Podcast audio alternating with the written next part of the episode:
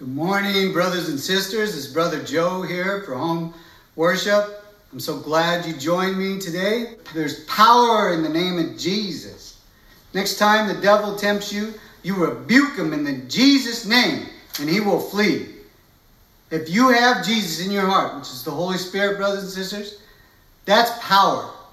And you have power over anything or anyone in the world, including the devil. Amen? Amen.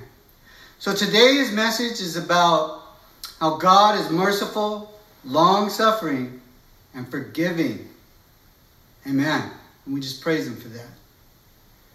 So if you have your Bibles today, open up to the book of Romans, chapter 7. Uh, we'll go quite quickly. So if you have a pen or a pencil, just write down the scriptures.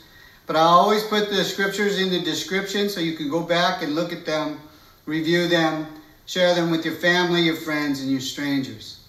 All right? All right, so to set the stage, what's happening is Paul is poor in spirit. Your soul is in your heart, and that's who you are. Your spirit's in your mind. And, you know, like you've heard his spirits are down, right? You probably, some of you have been in the hospital. When you go to the hospital, your spirits are not up, right? They're down, right? Yeah. If you uh, perform in an athletic event, maybe a track meet, and you win a medal, your spirits are up, right? Okay, so that's what that means. And the first beatitude that our Lord and Savior gives us in Matthew 5 3, it says, Blessed are the poor in spirit, for they shall inherit the kingdom of God. That means they're going to heaven. And if that's you today, if you're poor in spirit because you have sinned, that's good. If you sin daily and you don't feel bad about it, you got a problem. And that has to change. You understand? Because our Lord and Savior came down from his kingdom in human form to die a crucifixion for your sins and mine, not his. And we want to please God and do his will.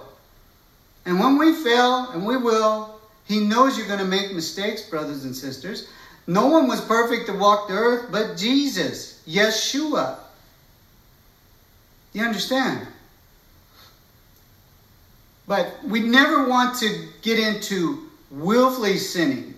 Hebrews 10:26 says if you willfully sin after you receive the knowledge of the truth, there no longer remains a sacrifice for sin. What sacrifice is that? Jesus dying for you.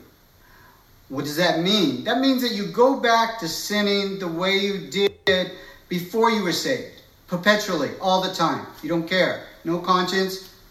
You understand? This is different. This is your practicing righteousness. You're trying to please God, but you stumble and fall, and you feel bad, right? And so, in uh, Romans 7 24, Paul says, describes himself as, O wretched man that I am. Who will deliver me from the body of death? And he answers the question with, I thank God through Jesus Christ our Lord. And that's who saves us and delivers us from this bondage, casts out this evil spirit, fills us with his Holy Spirit, and then we have that power that I talked about to rebuke the devil in Jesus' name. Now, Following that, he says in verse 8 1 There is therefore no condemnation to those who are in Christ Jesus, who do not walk according to the flesh, but according to the Spirit. Right? You've heard the term follow the Spirit, not the flesh. And that's what we have to do, brothers and sisters. All right? You have the Spirit of Jesus in you. And when he tempts us, we need to rebuke right away. In Proverbs, it says, if you walk on coals, you will get burned. So don't play around, right? Nip it in the bud. Get rid of the sin before it generates into sinning and multiple sins. You don't want that. Now, follow me over to Philippians chapter 3. I'm going to read uh, 12 through 14. This is Paul again speaking through the Holy Spirit.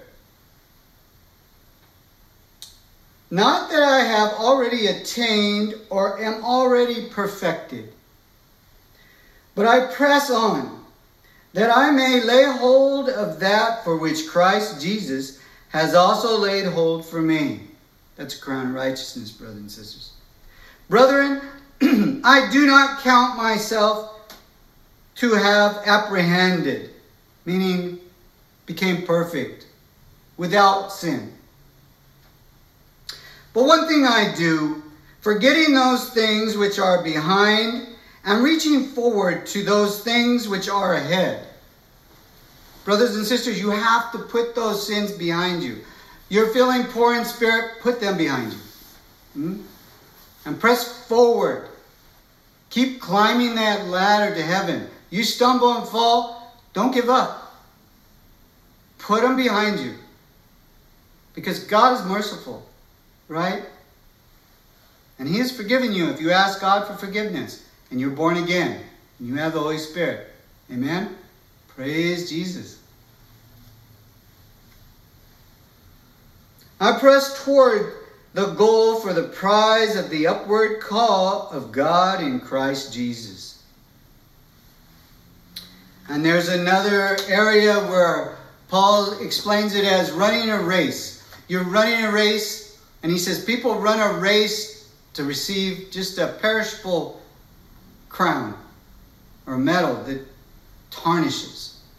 But we are running a race that is eternal life. It's forever and ever. It never tarnishes, never goes bad, and we will be with our Lord and Savior forever. So he says, run the race to win the race. Okay? When I was young, my dad would say, I don't care how I get to heaven, I just want to get there. That's wrong. Right? You don't want to barely cross the line. You don't want to barely make it to heaven because you may not make it if that's your attitude, right? Run the race to win. Stay in the top, at the front of the line, at the top of the ladder. And He knows you're going to make a mistake. And you ask forgiveness and you're poor in spirit. Because if you're poor in spirit, brothers and sisters, what? You're going to want to improve. You're going to want to improve, right?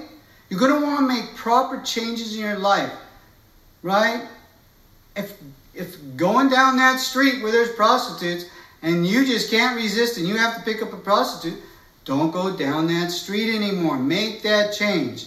Okay, evil company says be evenly yoked, right? What is a believer supposed to be? Why should he even be with a sinner? In more cases than not, if you're hanging around the sinner, he's going to cause you to sin, or she, instead of you converting them, right? So surround yourself with born again Christians, brothers and sisters. And if you're going to get married, look for a born again Christian so you can be evenly yoked, right? Now, the Lord describes where, let's say you become a Christian or you just made a mistake. You married someone who wasn't a Christian. He doesn't want you to divorce. He wants you to show a good example. He says, Let your light shine. And maybe that person will change and become born again Christian too. I know somebody I used to have a Bible study. Her name was Lulu, and she used to come and she was poor in spirit because her husband wasn't saved. But she was a perfect example of what a genuine Christian should be. And you know what? He changed. He became a Christian and started to go to church with her. Praise God. Praise God. But it goes on to say, though, that if that unbeliever departs from you,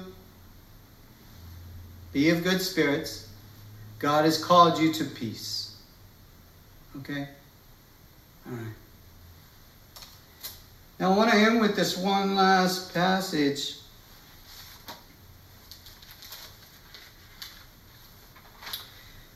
It's found in 2 Corinthians chapter 7 verse 1.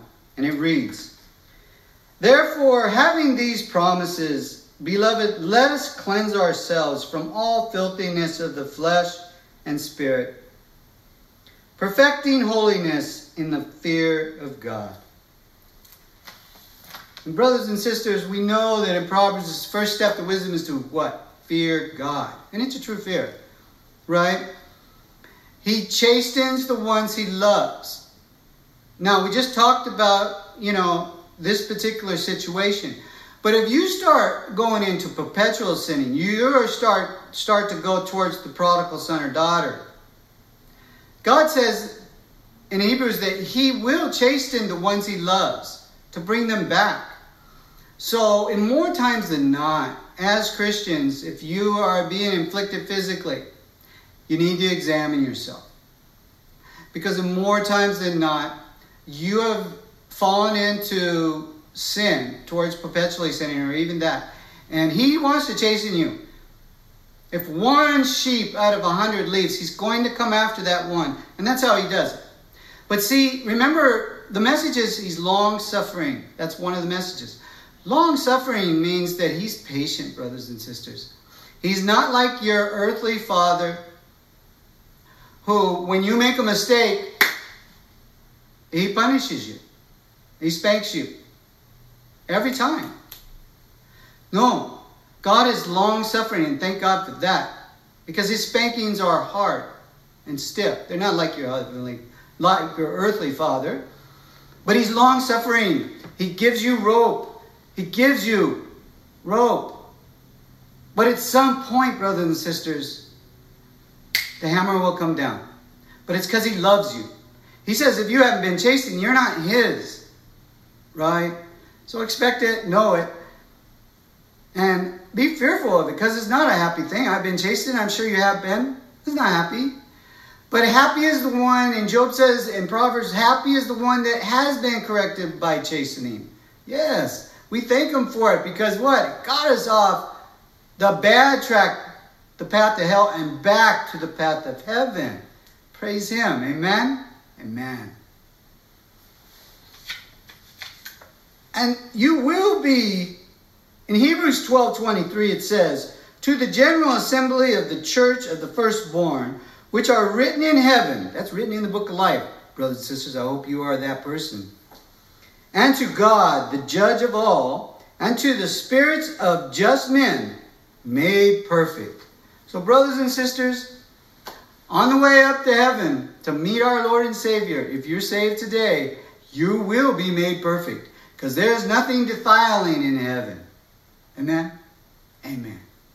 So I hope you're enriched with this, uh, this message today.